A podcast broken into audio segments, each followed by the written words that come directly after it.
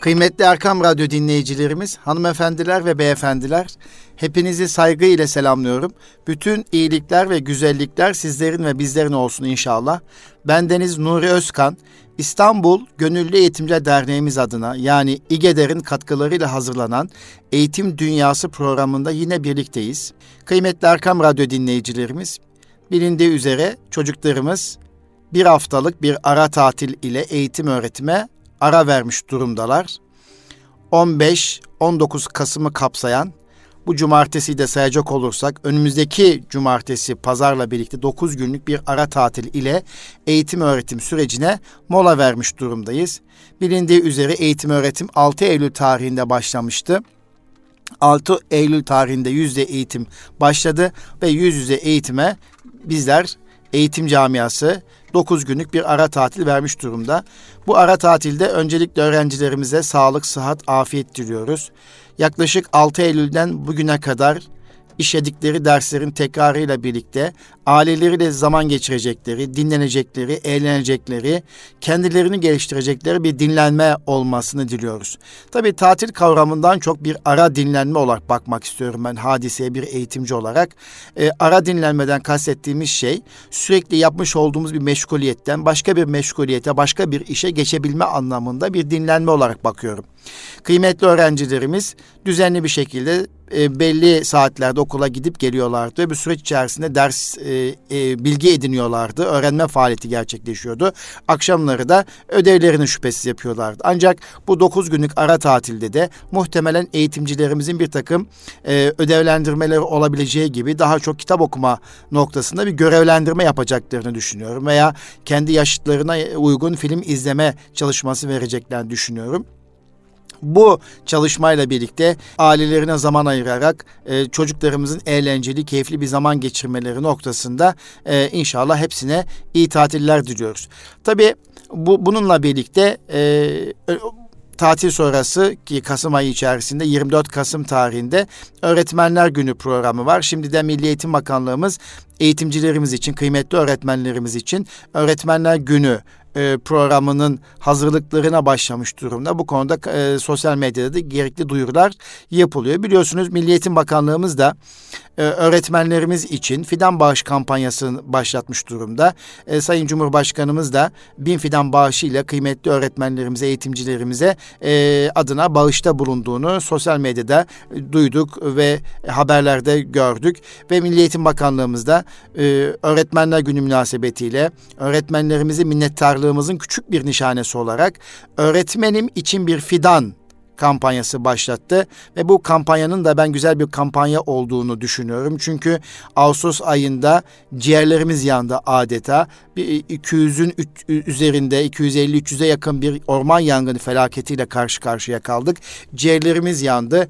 E, dolayısıyla Geleceğe Nefes kampanyası adı altında öğretmenler için yapılacak bu bir bağış bir fidan kampanyasında Bence güzel düşünülmüş bir kampanya olduğunu düşünüyorum. Buradan bizi dinleyen Erkam Radyo dinleyicilerimiz, hanımefendiler, beyefendiler, kıymetli velilerimiz, sevgili öğrenciler, eğitim camiası ne olur? Ee, öğretmenler günü için en güzel hediye onlar adına bir fidan dikebilmektir. Nitekim bakanlığımızın sitesinde bununla ilgili bir link var. O linki tıkladığınız zaman gerekli yönlendirme yapılıyor. Ee, bireysel anlamda bir fidan alabileceğiniz gibi sınıf adına bir fidan alınıyor ve bunun sertifikası öğretmeninize gidiyor. Ne kadar güzel bir sürpriz olur değil mi? Evet, geleceğe nefes olmak e, adı altında öğretmenim için bir fidan kampanyasıyla bence öğretmenler günü taçlandırmak kadar güzel bir şey olduğunu düşünmüyorum. Kıymetli dostlar, bu kampanya çerçevesinde bizler de öğretmenlerimize tatilde başarılar diliyoruz. Tabii Milli Eğitim Bakanlığı 15-19 Kasım tarihi arasında yapacağı e, bu öğrenciye vermiş olduğu tatilde aslında öğretmenler için, eğitimciler için mesleki gelişim programları yapmaktaydı ve yapacaktı. Ancak pandemi e, kapsamında öğretmenlerimizin de dinlenmesini de arzulayarak bu süreçte öğretmenlerimiz okula gitmeyecekler ve uzaktan eğitim yolu ile e, kıymetli öğretmenlerimiz, meslektaşlarımız e, uzaktan eğitimle e, mesleki gelişim programlarını e, gerçekleştirmiş olacak. Evet, kıymetli Erkam Radyo dinleyicilerimiz, hanımefendiler ve beyefendiler biliyorsunuz geçtiğimiz hafta OECD ülkeleri içerisinde Türkiye'nin durumunu analiz etmeye başlamıştık. Yaklaşık iki haftadır bununla alakalı bilgilendirme yapıyoruz.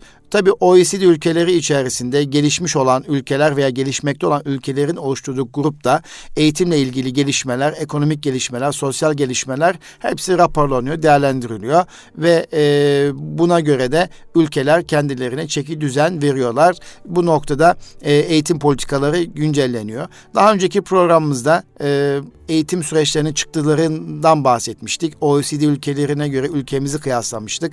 Yetişkinlerin eğitim düzeyleri hakkında bilgilendirme yapmıştık. Yine e, eğitimden iş yaşamına geçiş noktasında e, eğitimle istihdam ilişkisinden bahsetmiştik ve Türkiye'deki durum oran nedir? OECD ülkelerine göre ondan bahsetmiştik. E, bu anlamda yüksek öğretim mezun nüfusun istihdam oranının e, en düşük olduğu ilk ülkeden birisi olduğundan bahsetmiştik. Çünkü mezuniyet arttıkça istihdamın arttığıyla alakalı bir durum, bir bağlantıdan bahsedip Türkiye'deki durum nedir ondan bahsetmiştik. Bireylerin eğitim düzeylerinin gelir durumlarının etkisinden bahsetmiştik ve e, okuma düzeyi arttıkça da gelir düzeyinin genelde arttığından bahsetmiştik eğitime yapılan yatırımın getirisi nedir e, dedik ve Türkiye'de yüksek öğretimin bireysel maliyetinin en düşük olduğu ülkelerden biri OECD'ye göre ve buna göre Türkiye yüksek öğretimin getirisi oldukça yüksek e, bir, birey maliyeti düşük olduğu için birim maliyeti düşük olduğu için bu anlamda getiri yüksek demiştik ve bu çerçevede e, bir değerlendirme yapmıştık. Daha sonra okullaşma oranlarından bahsettik ve Türkiye'de 15-19 yaş aralığındaki okullaşma oranı ile yine OECD ülkeleri içerisinde en düşük orana sahip olduğunu ifade ettik. Özellikle e, okul öncesindeki okullaşma oranı bakımından da Türkiye'de bir e, düşüklük olduğunu ancak ilkokuldaki okullaşma oranının ise iyi olduğundan bahsetmiştik bu anlamda. Tabii erken çocukluk dönemindeki okullaşma oranı ile ilgili de şerhimizi düşmüştük. Diyanet İşleri Başkanlığımızın yapmıştı ve Aile Sosyal Politikalar Bakanlığımızın yapmış olduğu erken çocukluk dönemindeki eğitimlerin bu kapsam içerisinde alınmadığı için de Türkiye'de okul öncesindeki okullaşma oranı yüzde doksan, yüzde otuz dokuz olarak gözüküyor olmasında e, bir e, orada, orada bir bilgi eksikliği olduğundan bahsetmiştik. Yüksek öğretim durumunu ele almıştık geçtiğimiz haftalarda. Türkiye'de yüksek öğretime ilk ilk kez giren öğrencilerin neredeyse yarısı ön lisans programına başladığı bilgisini aktarmıştık ve uluslararası öğrenciler bakımından Türkiye'de devam eden uluslararası öğrencilerin geldikleri ülkeler bakımından daha çok gelişmemiş ülkelerin öğrencilerinin Türkiye'de eğitim öğretim görmekte olduğundan bahsetmiştik ve e, bu çerçevede e, OECD raporuna bakarak e, Türkiye'deki eğitim öğretimi masaya yatırmıştık.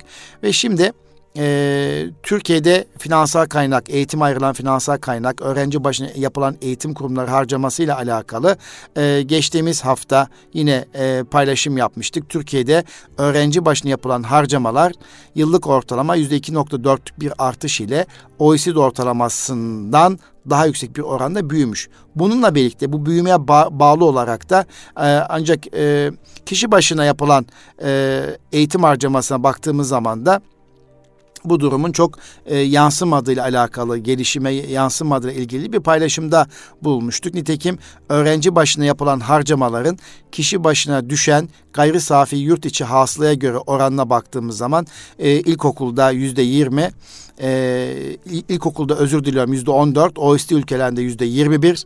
Yani öğrenci başına yapılan harcamaların kişi başına düşen gayri safi yurt içi hasıla oranına baktığımızda yine il, ilkokul yüzde on dörtken e, OECD ülkelerinde yüzde yirmi bir, ortaokulda yüzde on dört, OECD ülkelerinde yüzde yirmi dört, lisede yüzde yirmi bir, OECD ülkelerinde yüzde yirmi beş. Bu anlamda lisede çok anlamlı fark yok.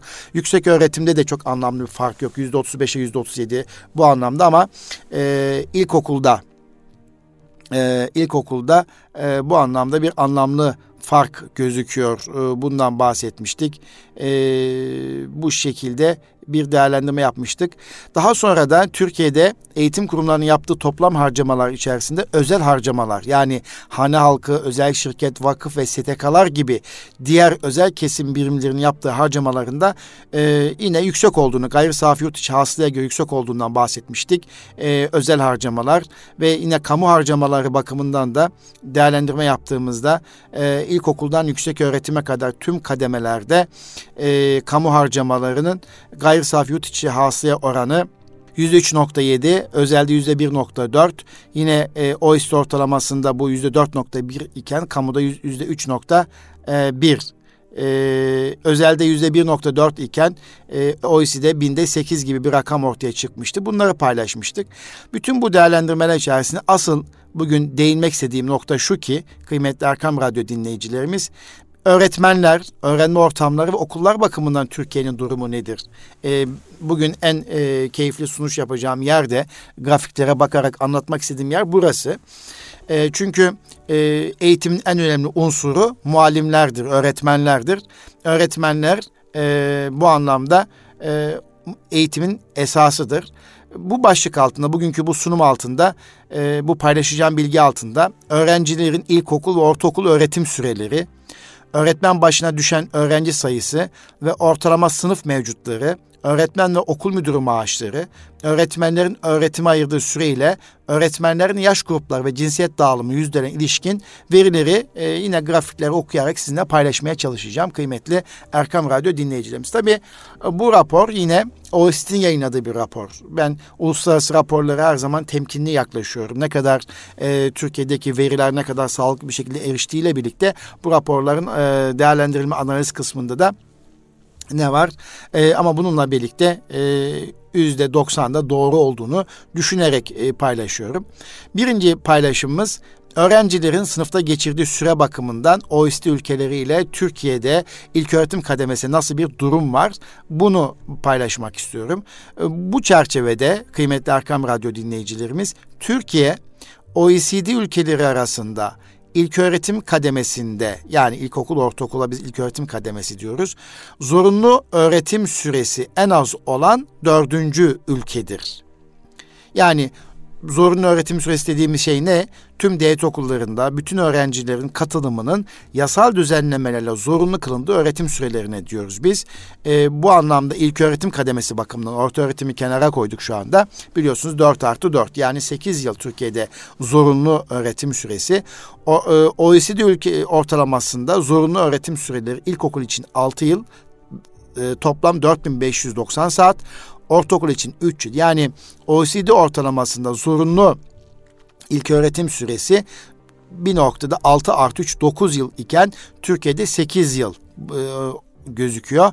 Ders saati bakımından ise e, Türkiye'de ilkokul için e, bu saat e, Türkiye'de 2800 2880 saat.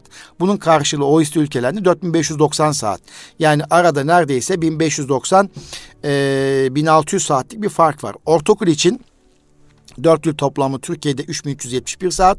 OECD ülkeleri için 3 yılda toplam 3049 saat. Ortaokulda OECD ülkelerine göre biraz daha e, öğrencinin sınıfta geçirdiği süre bakımından biraz daha bir şans var. İkisini topladığımızda yani ilkokul ve ortaokul topladığımızda Türkiye'de ilkokul ve ortaokul için toplam zorunlu öğretim süresi 8 yılda 6251 saat iken OECD ortalamasında 9 yılda 7638 saattir. Yine burada baktığımız zaman yaklaşık 1400 küsür saatlik bir anlamlı fark olduğunu görüyoruz. Ee, öyle olunca tabloya da baktığım zaman şöyle Türkiye'de ilkokul ve ortaokul kademelerine ayrılan toplam yıl ve zorunlu öğretim süreleri OECD ortalamasından düşük olduğunu görebiliyoruz. Peki bu zorunlu öğretim süreleri içerisinde hangi derslerine kadar zaman ayrıldığını e, söyleyebilecek olursak, söyleyecek olursak sizler de bu arada düşünebilirsiniz. Sizce Türkiye'de e, zorunlu öğretim süreleri içerisinde hangi derslerin e, en çok e, vakit ayırılıyor, süre ayrılıyor derseniz hemen ortaya şu çıkıyor. E, ilkokulda, e, ilkokulda e, okuma yazma edebiyat ve matematik derslerinin e, ayrılan sürenin daha fazla olduğunu görüyoruz. OECD ülkelerine göre baktığımız zaman OECD ortalamasında bu durum yüzde 42, Türkiye'de yüzde 47. Yüzde beşlik bir fark var. Ama ortaokula geldiğimiz zaman ortaokulda ise zorunlu öğretim süresinin e, Orta, OECD ortalamasında yüzde 27, Türkiye'de yüzde 30'u okuma, yazma, edebiyat yani Türkçe dersleri matematik derslerinden oluşuyor. Bu anlamda ortaokulda da yine yüzde 3 puan farklık bir anlamlı fark var. Yani biz okuma, yazma, edebiyat ve Türkçe, matematik derslerine daha fazla vakit ayırıyoruz. İlkokuldan ortaokula geçişte hem OECD ortalamasında hem de Türkiye'de matematik dersine ayrılan sürenin oranında çok büyük değişiklik olmazken okuma, yazma ve edebiyat ile beden eğitimi ve sağlık derslerine ayrılan sürenin oranı e, azalmakta. Fen bilimleri, yabancı dil, din ve ahlak eğitimi derslerine ayrılan süre artmaktadır. Ayrıca bilişim ve iletişim teknolojileriyle teknoloji dersleri bazı OECD ülkelerinde ilkokul kademesinde başlarken Türkiye'de ortaokul kademesi itibaren öğretim programının içerisine dahil edilmiş. Yani Türkiye'de bilişim ve iletişim teknolojiler daha çok ortaokul kademesi itibaren e, programın içerisinde yer almaktadır. Şimdi Şöyle önümdeki tabloya bakarak aslında e, bazı şeyleri daha detaylı yorumlamak istiyorum müsaadenizle. Şimdi zorunlu öğretim süresi içerisinde derslere ayrılan süreler bakımından. Önce ilkokulu ben tahlil etmek istiyorum. Okuma, yazma, edebiyat yani okuma, yazma, Türkçe derslerinin e, toplam ders saatleri içerisindeki payı yüzde otuz. E, OECD ortalaması da bu yüzde yirmi beş. İlkokul için söylüyorum. Matematik e, yüzde on yedi, OECD yüzde on yedi. Fen bilimleri yüzde beş, OECD yüzde yedi. Sosyal bilgiler bu hayat bilgisiyle birlikte muhtemelen bu kazanım değerlendirildi. Yüzde on üç. OECD ortalaması yüzde altı. Ee, yabancı dil Türkiye'de ilkokul bazında yüzde beş. OECD ortalaması yüzde yedi. Beden eğitimi ve sağlık dersleri, oyun ve fizik etkinlikler dersleri ve benzeri dersler yüzde on dört. OECD ortalaması yüzde dokuz. Sanat dersleri Türkiye'de yüzde yedi, OECD'de yüzde on. Din ahlak eğitimi Türkiye'de yüzde iki. E, OECD ortalaması e, yüzde beş. Bilişim iletişim teknolojileri Türkiye'de ilkokul boyutunda yok. OECD'de yüzde bir. Teknoloji dersleri yine OECD'de yüzde bir. Diğer zorunlu dersler Türkiye'de yüzde sekiz. OECD ortalaması yüzde altı. Seçmeli dersler ilkokul boyutunda yok. İşte OECD ortalaması yüzde beş gibi bir değerlendirme yapılmış tabloya göre. Tabii burada ee, özellikle iki şey aklım e, takıldı daha doğrusu dikkatimi çekti öyle söylemek istiyorum. Ee, Türkiye'de dini ve ahlak eğitimi için yüzdelik e, ders ayrılan süre yüzde iki civarında iken e, OECD ülkelerinde bu yüzde beş. Yani OECD ülkelerinde din ve ahlak eğitimi için e, ayrılan e, süre ilkokulda daha fazla. Yani bu bu bunu bunu bu dikkatimi çekti. Bununla birlikte bilişim ve teknoloji dersleri e, ilkokulda yok ama OST'de yüzde birlik bir süre ayrılıyor. Tabi bu arada zorunlu derslerle seçmeli ders gruplarında neler var? O tam e, açıklanmamış. Burada bütün dersler çünkü adı zikredildikten sonra ilaveten bu zorunlu derslerden neyi bahsediliyor? Çünkü sanat dersleri yazılmış, beden eğitimi yazılmış, sosyal bilgi, fen bilgiler, matematik, Türkçe yazılmış. Bunun dışındaki diğer zorunlu derslerden kastedilen ne? Ne var? Ee, ilkokul boyutunda doğrusu merak ettim o, o anlamda ifade etmek gerekirse. Ama ortaokul boyutuna geldiğimiz zaman okuma yazma edebiyat bakımından OECD ülkelerinde olduğu gibi bir azalma var. E, ancak Türkiye'de yüzde on altı, OECD ortalaması yüzde on dört. Matematik e, Türkiye'de yüzde on dört, OECD ortalaması yüzde on üç. Fen bilimleri yüzde on bir, OECD ortalaması yüzde on iki. Sosyal bilgiler yüzde sekiz, OECD ortalaması yüzde on bir. Yabancı dil e, hem OECD ortalaması hem Türkiye ortalaması yüzde on. Beden eğitimi ve sağlık dersleri gibi dersler de bir azalma var. OECD ortalaması yüzde sekiz. Sanat dersleri hemen hemen anlamlı çok fark yok. Din kültürü ahlak bilgisi, ahlak eğitimi derslerinde bir artış var ilkokula göre OECD ortalaması yüzde dört, Türkiye ortalaması yüzde sekiz. Bilişim ve iletişim teknolojileri e, yüzde üç, e, OECD ortalaması yüzde iki gibi böyle dağılım gidiyor. Tabii yine bu tabloda e, muhtemelen e, yine veriden kaynaklanan bir değerlendirme e, eksikliği olabilir mi diye de e, tereddüt ettim. Onu ifade etmek istiyorum ama dikkatimi çeken hususiyetler de oldu. Beden eğitimi ve sağlık dersleri ortaokulda daha az, e, ilkokulda yüksek, din ahlak eğitimi ilkokulda yüksek e, şey OECD'de yüksek bizde düşük ama ortaokula geçtiğimiz zaman muhtemelen burada ortaokul imam hatip okullarını herhalde dikkate aldılar ki burada böyle bir e, oran yükselmesi var. Çünkü e, bu kadar fazla olmaması gerektiğini düşünüyorum. Evet diğer aklımıza gelen soru ise öğretmen başına düşen öğrenci sayısı ve sınıf mevcutları ile ilgili bir değerlendirme. Hemen sizin de aklınıza bu soru geliyordu. Türkiye'de e, devlet okulları ve özel okulların sınıf mevcutları nedir? Ortalaması, OECD ortalamasına kıyasladığımız zaman nedir? Devlet okulları ile özel okullar arasında nasıl bir fark var? Ee, bu, bu fark anlamlı bir fark mı? Hemen aklımıza gelebilecek bir soru. Ee, bu da tabii sınıf mevcudu. Öğretmen başına düşen öğrenci sayısı ve sınıf mevcutları da eğitimin niteliğini, kalitesini gösterir. Bu önemli bir göstergedir. Ee, ve Türkiye'de 2019 verilerin dikkate alarak e, şu anda bir tablo oluşturulmuş. Bu tabloya baktığımız zaman da Türkiye'de devlet okulları ve özel okulların sınıf mevcutları arasındaki farkın OECD ortalamasına kıyasla en fazla olduğu ülkelerden biri olduğumuzu ifade edebiliriz bu tabloya bakarak. E, Türkiye'de devlet okullarında ilkokul kademesindeki ortalama sınıf mevcudu 23 iken özel okullarda ortalama sınıf mevcudu ilkokul boyutunda 17'dir. Nitekim de ben de bir özel okulcuyum, eğitim yöneticisiyim. Ee, hem kendi okullarımızda hem de civar kardeş veya e, özel okulların e, kontenjan durumlarına ve baktığımız zaman da özel okullarda ortalama sınıf mevcudu 17-20 arasında değiştiğini söyleyebiliriz. Ortaokul kademesinde bu fark daha da açılmaktadır. Devlet okullarında 26 olan ortalama sınıf mevcudu. Ee, özel okullarda 17'dir e, ortaokul kademesine geçtiğimiz zaman burada fark daha da açıldığını görüyoruz. Yine Türkiye'de öğretmen başına düşen öğrenci sayıları ise ilkokul kademesinde 18, ortaokul kademesinde 15'tir. Bu da yine OİST ortalamasından yüksek olduğunu e, söyleyebiliriz. Bu çerçevede e, mesela hızlı bir şekilde tekrar tabloya bakarak özetleyecek olursak sınıf mevcudu devlet okullarımızda 23 ilkokul boyutunda özel okullarda ortalama e, 17 kişi. OECD'de bu durum nedir? OECD ortalaması devlet okullarında 21, özel okullarda 20. Öğretmen başına düşen öğrenci sayısı e, ise Türkiye'de 18, OECD ortalaması 15. Ortaokula geldiğimiz zaman sınıf mevcudu 26 devlet okullarında, özel okullarda 17.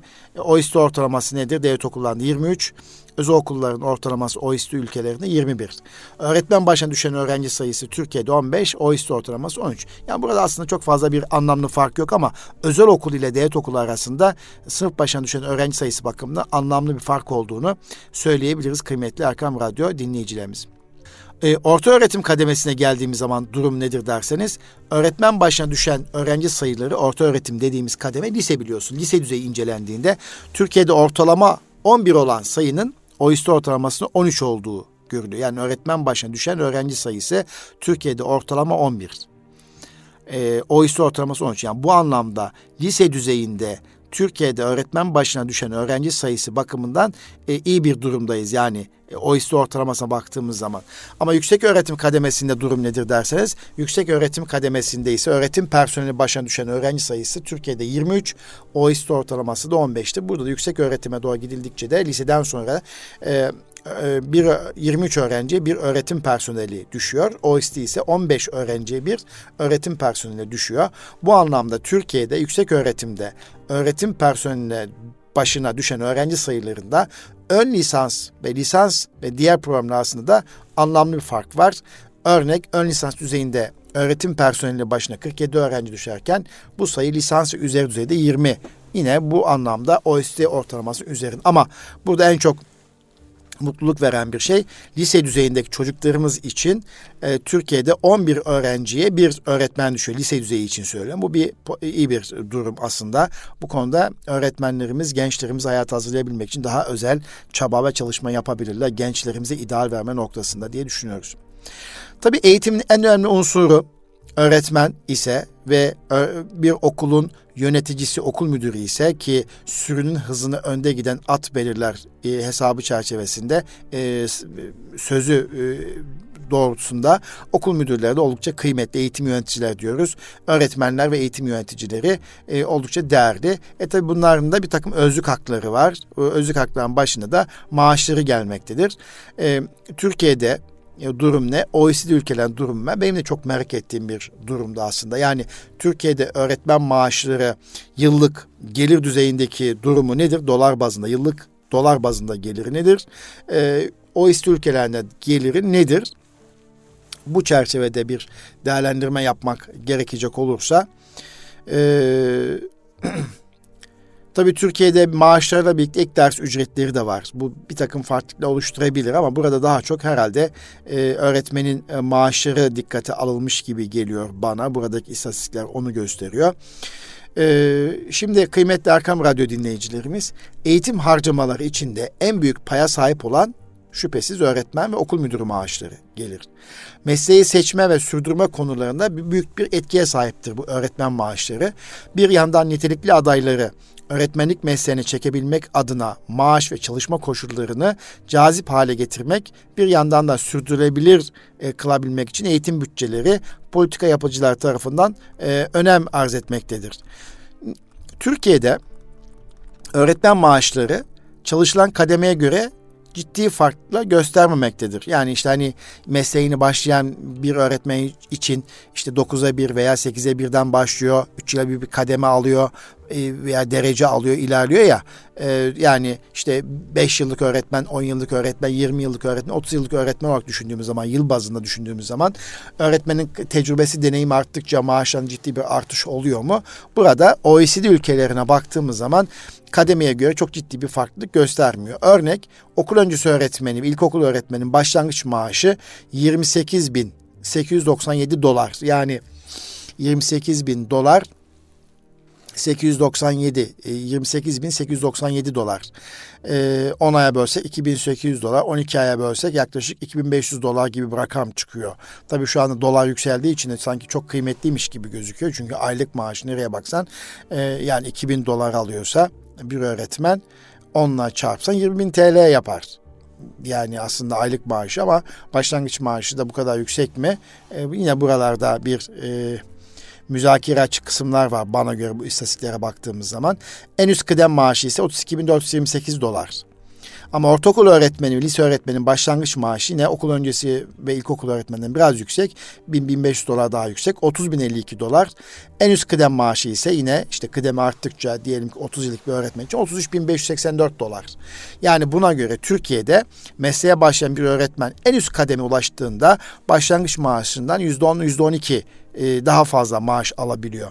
Ancak OECD ortalamasında durum nedir diye soracak olursak yıllık öğretmen maaşları çalışan kademe ve deneyim süresi yükseldikçe Türkiye'ye göre daha fazla bir artış gösteriyor. Örneğin mesleğe yeni başlayan bir okul öncesi öğretmenin maaşı 33 bin dolar iken ilkokul öğretmeni 34 bin dolar iken ortaokul öğretmenin 36 bin dolar iken yaklaşık söylüyorum. Ee, üst kademeye ulaştıklarında e, okul öncesi kademesindeki 33 e, bin dolar 54 bin dolara çıkıyor. Yaklaşık söylüyorum bunları. İşte lise kademesindeki 37 bin dolar 63 bin dolara çıkıyor. Hal böyle olunca OECD ortalamasında mesleğe yeni başlayan bir öğretmenin maaşı ile en üst kıdemde alabileceği maaş arasında kademelere göre yani %60-%65 civarında bir anlamlı fark görülüyor. Bu anlamda bu tablo bence e, çok kıymetli diye düşünüyorum. Tabii yine Türkiye'deki e, getiri, maaş getirisi bakımından e, okul öncesi öğretmeni yıllık e, öğretmen maaşı 28 bin dolar mıdır başlangıç maaşı? E, yani bu kadar eder mi? Bu bürüt mü hesaplanıyor? Doğrusu bu konuda satın alma gücü paritesi de dikkat alınarak belki böyle bir hesaplama yapılmış. E, grafiğin altına bakıyorum. Satın alma gücü paritesi kullanılarak yıllık kamu kurumu maaşlarının dolar karşılığı hesaplanmıştır diyor. Öyle olunca o satın alma gücü paritesiyle birlikte bir herhalde o maaşların yani elde ettiği maaşın e, OECD ülkelerindeki satın alma gücüyle de kıyaslanarak zannediyorum bir değerlendirme yapılmış. Bence de öyleyse o zaman tabloda bir yanlışlık yok. Okul müdürü maaşlarına geldiğimiz zaman durum nedir derseniz, okul müdürü maaşları incelendiğinde asgari yeterliklere sahip bir okul müdürünün OECD ortalamasının en düşük maaşı 43.442 dolar iken en yüksek maaşı 90.078 dolar. Özellikle orta öğretim ve genel programlar uygulanan e, OECD ülkelerinin bayağı 90 bin dolara kadar çıkıyor. Peki Türkiye'de okul müdürü maaşı nedir? Okul öncesi orta öğretim kademesinde en düşük 33.640 dolar. İlkokul ve ortaokul kademesinde 33.255 dolar e, ve en yüksek bir müdürün alabileceği en yüksek maaş 38 bin dolara kadar çıkabiliyor maksimum. Yani böyle baktığımız zaman da e, okul müdürü maaşı okul öncesi ve orta öğretim kademesinde en düşük. İlkokul ve ortaokul kademesinde de e, 33.255 dolar e, böyle en yüksek maaş da bu. Peki Evet maaşlar noktasında Türkiye'de satın alma gücü paritesiyle birlikte e, aldıkları maaşları değerlendirdiğimiz zaman da e, Türkiye'deki öğretmenlerin ve okul müdürlerinin maaşlarında biraz daha iyileştirilme ihtiyaç olduğu ortada. Bununla birlikte son 10 yıl içerisinde, son 15 yıl içerisinde birçok e, hizmet sektöründe yani kamu personelinde öğretmen maaşları, güvenlik maaşları, işte e, Diyanet İşleri Başkanı'na bağlı imam maaşlarının ciddi bir iyileşme olduğunu da söyleyebilirim. Geçtiğimiz yıllara kıyasla da aslında iyi bir düzenleme olduğu noktasında e, kanaatim var benim. Tabi satın alma paritesi işte 2000 yıllarda neydi? Satın alma paritesi gücü, gücüne bakarak o dönemde aldığı maaşla şimdiki maaşı kıyaslayarak yani bu tabloyu bir 10 yıl 15 yıl öncesine göre götürmek lazım. Bir de oradan bakmak lazım e, diye düşünüyorum. Doğrusu buradan da şöyle bir soru aklıma geldi. Şu, bu rapor 2021 yılına ise OECD'nin e, 2000 yılına ait bir raporuna bakıp beraber bir kıyaslama yapmak gerekir diye de düşünüyorum. İnşallah bir sonraki radyoda bir 15 yıl öncesine veya 20 yıl öncesine göre öğretmen ve müdür maaşlarını e, değerlendirmeye tabi tutmakta fayda var. Peki öğretmenlerimizin öğretim için harcadıkları süre OECD ülkelerine göre nedir? Böyle bir soru. Şimdi burada da bir güzel bir tablo var. Türkiye'de bu tabloya baktığım zaman önce genel bir e, bilgilendirme yapayım. Okul öncesi ilkokul öğretmenlerinin öğretim dışındaki ders planı hazırlama, öğrenci değerlendirme, öğretmenler toplantısı gibi diğer sorumluluklar için diğer kademelerdeki öğretmenlere kıyasla daha az vakitleri var. Yani bu şunu gösteriyor. Türkiye'de öğretmenler e, öğretim faaliyeti için daha fazla zaman ayırıyorlar. Ama ders planı hazırlama, öğrenci değerlendirme, öğretmenler toplantısı gibi diğer sorumluluklar için ayırdıkları zaman OECD ülkelerine kıyasla daha az vakit ayırıyorlar. Bu çıkıyor, özet bu. Detayına girelim şimdi. OECD ülkelerinde devlet okullarında okul öncesi öğretmenleri yıllık ortalama 989 saat. İlkokul öğretmenleri 791 saat, ortaokul öğretmenleri 723 saat, orta öğretim öğretmenleri 685 saat süreyi öğretime ayırıyorlar. Bak öğretime. O, okul öncesi 989 saat öğretime ayırıyor. İlkokul 791 saat öğretime ayırıyor. Nerede? O ist ülkelerin ortalaması bu. Peki Türkiye'ye gelelim. Türkiye'de okul öncesi öğretmenleri 903 saat öğretime ayırıyor. İlkokul öğretmenleri 722 saat öğretime ayırıyor. Ortaokul öğretmenleri ve orta öğretim öğretmenleri ise 505 saat öğretime ayırıyor. Bu anlamda baktığımızda OECD ortalamasında öğretmenlerin öğretim ayırması gereken süre en çok okul öncesi kademesinde farklılaşıyor. Orada 989'a e, 723. Meksika'da okul öncesi öğretmenleri öğretim yılda 532 saat ayırırken bu süre Almanya'da 1755 saat. Yani okul öncesi öğretmenleri öğretime Almanya'da 1755 saat vakit ayırıyorlar. Peki yasal çalışma saatleri içerisindeki durum nedir? Türkiye'de öğretmenler yasal çalışma saatlerinin okul öncesi kademesinin yüzde 56'sını, ilkokul kademesinin yüzde 45'ini, ortaokul ve orta öğretim kademelerinin yüzde 31'ini öğretime ayırıyorlar. Yani OECD ortalamasında ise yasal çalışma saatlerinin ilkokul kademesinde yüzde 51'ini, ortaokul kademesinde yüzde 46'sını, orta öğretim kademesinde ise yüzde 43'ünü öğretime ayırmaktadırlar. Bu verilere göre Türkiye'de okul öncesi ilkokul öğretmenlerinin öğretim dışındaki ders planı hazırlama, öğrenci değerlendirme, öğretmenler toplantısı gibi diğer sorumluluklar için diğer kademelerdeki öğretmen kıyasla daha az vakitleri ayırdığı söylenebilir ama bunun da çok anlamlı bir fark yok. OECD ülkelerle göre çok anlamlı bir fark olduğunu da düşünmüyorum. Bu, bu tabloya baktığımız zaman da e, yani Mesela Türkiye'de bir öğretmenin yasal çalışma süresi 1604 saat olarak bildirilmiş. OECD ülkelerinde bu o, ortalama daha çok 1550 bin e, saat, 1550-1570 saat civarında bildirilmiş. Bu 1604 saatin yasal çalışma süresini ancak e, 985 saat okul öncesi öğretmenleri öğretim ayırıyor. 800 saatini ilkokul öğretmenleri ayırıyor. 732 saatte e, genel program uygulayan ortaokul ve orta öğretim öğretmenleri ayırıyor. Mesleki programlar 7-32 saat e, bu anlamda okulda bulunması gereken süre. Bu sürenin de e, öğretim için kullanılan süre e, noktasında e, daha düşük yani bu belirtilerinin daha e, altında bir süre olarak çıkıyor. Yani burada öğretmenlerin çalışma saatlerine ilişkin düzenlemeler bakımından e, Türkiye'deki öğretmenlerimizin öğretim için kullandıkları süre e, ortaokul ve orta öğretimde e, OECD'ye göre az e, ancak e, okul öncesi ve ilkokulda da e, çok anlamlı fark olduğunu söyleyemiyorum. Yani o, olabilir bu kadar fark. Ama okulda bulunması gereken süre bakımından da Türkiye'deki öğretmenlerin okulda bulunma süreleri OECD ortalamasına göre biraz yüksek. Ama çalışma saatleriyle kıyasladığımız zaman da bu da e, normal. Peki burada eksik ne? ders öğretim saatlerinin dışındaki kalan saatlerde öğretmenin kendisini mesleki anlamda geliştirebiliyor mu? Ders planlamasını yapabiliyor mu? Öğrenci değerlendirme için gerekli vakti zamanı harcayabiliyor mu? Buna bakmak gerekiyor. Peki madem konu öğretmenlerin maaşlarını değerlendirdik. Ee, öğrenci başına e, yani e, bir öğretmene düşen öğrenci sayısını değerlendirdik. E, sınıf mevcutlarını değerlendirdik. Peki öğretmenlerimizin yaş ortalamasının bakımından öğretmen özellikle nedir diye e, bir başka tabloya bakacak olursak Türkiye'de yaklaşık 1 milyon 200 civarında eğitimci kadrosu olduğu bakanın ağzından duyduğumuz rakam bu. Böyle kabul edecek olursak Türkiye'de öğretmenler yüzde 18'i hadi yuvarlak hesap yapıyorum hızlı bir şekilde yaklaşık yüzde 20'si desek 240 bin kişi yaklaşık 30 yaş altında. Yüzde 67'si 30-49 yaş arası, %15'i de 50 yaş üzeri. Yani Türkiye'de 50 yaş üzeri öğretmen sayısı 250-300 bin civarında olduğunu söyleyebiliyorum. 1 milyon 200 bin içerisinde. Geri kalanın hepsi 50 yaşın altında.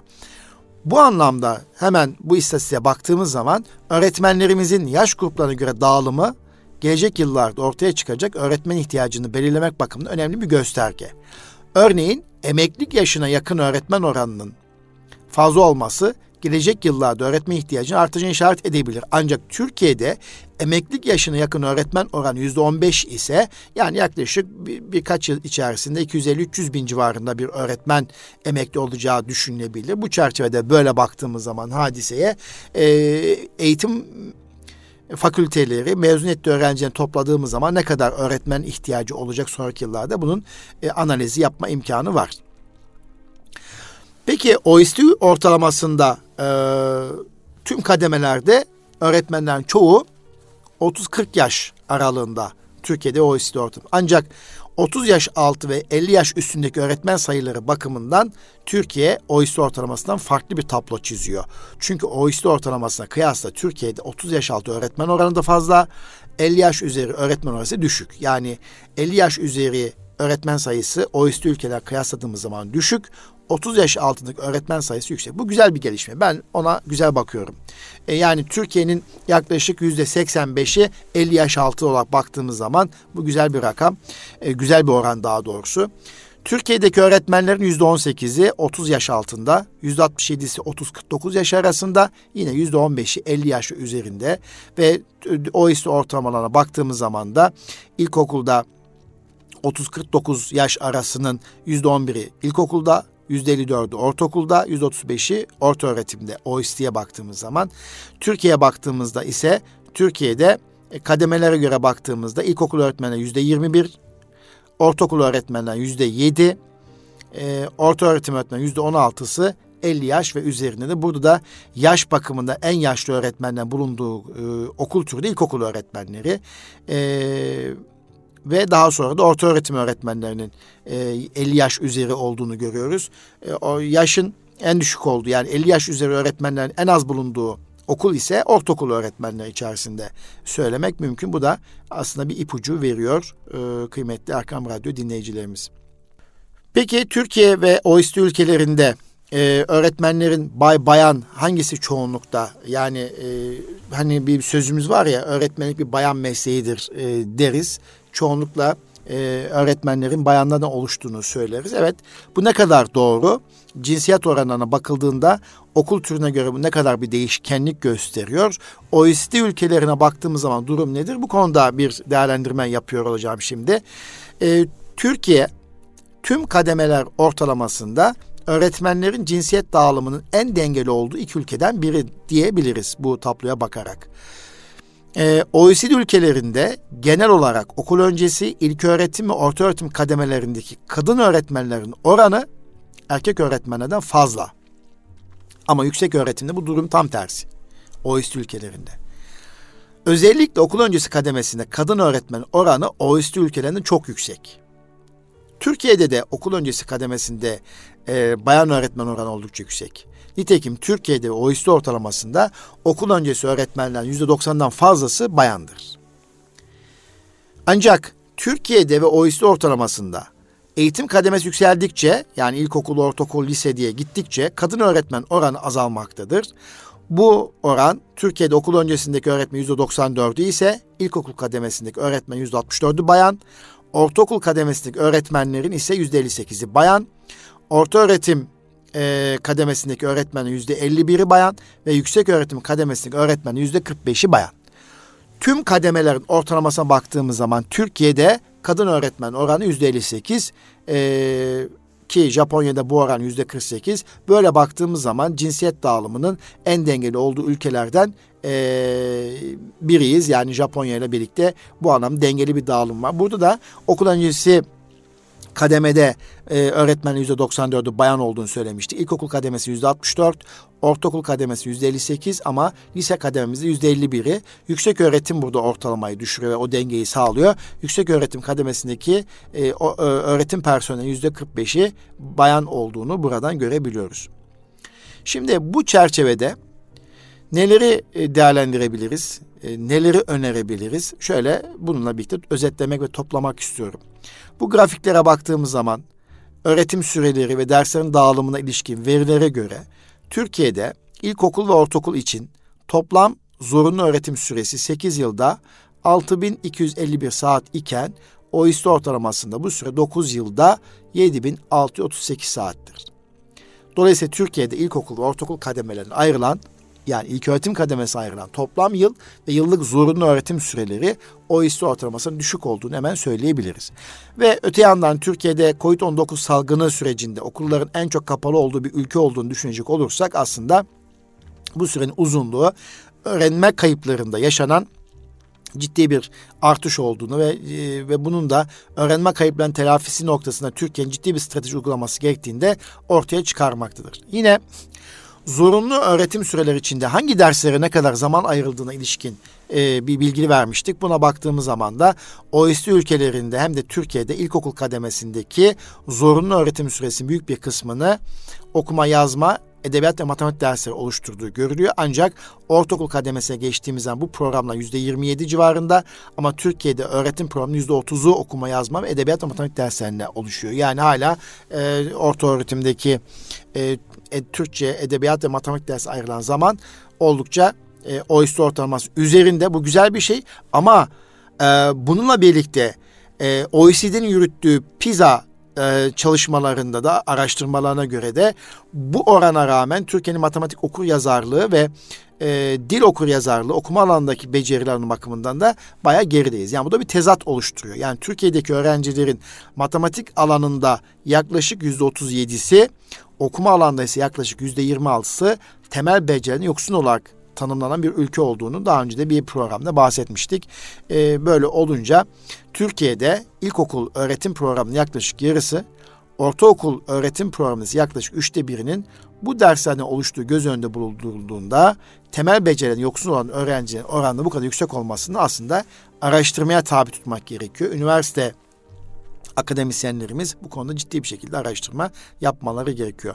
Türkiye'de e, 2019 verilerine göre sınıf mevcuttan ciddi bir azalma olmuş. Bu konuda Türkiye'de Mil, e, Milli Eğitim Bakanlığı ve e, Cumhurbaşkanı hükümet sistemi e, sınıf mevcutlarının azaltılması noktasında her yıl çok sayıda derslikler yaptılar, okullar inşa ettiler. Bunun ortalamaya da yansımış, bunu görebiliyoruz.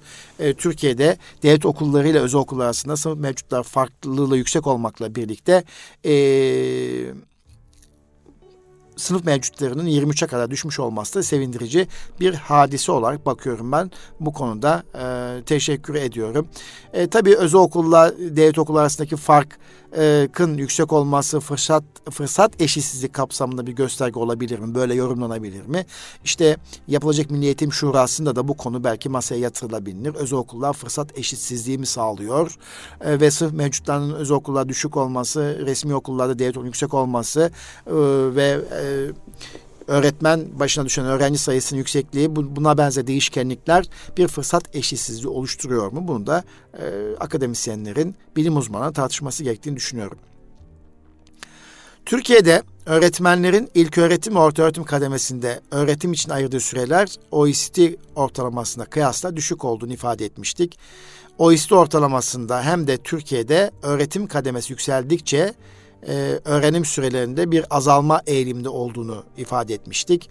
E, OECD ülkelerinin pek çoğunda öğretim dışındaki faaliyetlere öğretmenler yaklaşık olarak yasal çalışma saatinin yarısını ayırmaktadır. Ancak Türkiye'de bu yasal çalışma süresinin yalnız %31'i e, olduğunu görüyoruz. Bu anlamda e, öğretmenlerin yasal çalışma sürelerinin yaklaşık üçte ikisini öğretim dışındaki ders planı hazırlama öğrenci e, değerlendirme, öğretmenler toplantısı gibi diğer sorumluluklarını yerine getirmek için kullanmaları bekleniyor. Ama bununla birlikte buna hala Türkiye'deki öğretmenlerin öğretim dışındaki faaliyetleri ayıracak yeterli zamanı olmadığı yönünde bir yaygın kanı bulunuyor. Burada böyle bir tezat söz konusu. Öğretmen maaşları OECD ortalamasına göre düşük. Bu da Türkiye'de mesleğe yeni başlayan bir öğretmen en üst kıdeme ulaştığında başlangıç maaşında yalnız 112 daha fazla maaş alırken OECD ülkelerinde bu fark oldukça yüksek olduğunu ifade ettik. Türkiye 50 yaş üzeri öğretmen oranı bakımından OECD ortalamasının kıyasla oldukça düşük bu sevindirici bir hadise ve 50 yaş ve üzeri öğretmen oranı düşük olması ileriki yıllarda Türkiye'nin öğretmen ihtiyacının daha da azalacağına ilişkin önemli ipuçları verdiğinde biraz önce ifade etmiştik. Kıymetli Erkam Radyo dinleyicilerimiz. Evet. Kıymetli Erkam Radyo dinleyicilerimiz, hanımefendiler ve beyefendiler, 3 e, haftadır üst üste e, OECD 2021 raporunu dikkate alarak Türkiye'deki e, eğitim durumunu masaya yatırdık. Bugün de öğretmen, öğrenme ortamları ve sınıf mevcutları ve öğretmen maaşları müdür maaşı ilgili OECD ülkelerine göre bir durum değerlendirmesi yaptık. Ve bu arada Milli Eğitim Bakanlığımızın Öğretmenler Günü münasebeti başlatmış olduğu Fidan kampanyasında başta duyurmuştuk ve bununla ilgili Milli Eğitim Bakanlığımızın sitesinde de bir link olduğunu hatırlatmıştık. Öğretmenlerine hediye alacak olan kıymetli annelerimize, babalarımıza ve sevgili öğrencilerimize buradan bir kez daha duyurmak istediğimi ifade etmek istiyorum. Efendim yine bir Eğitim Dünyası programının sonuna geldik. Bir sonraki Eğitim Dünyası programında sağlık, sıhhat ve afiyet içerisinde buluşmak dileğiyle kalın sağlıcakla Rabbime emanet olunuz.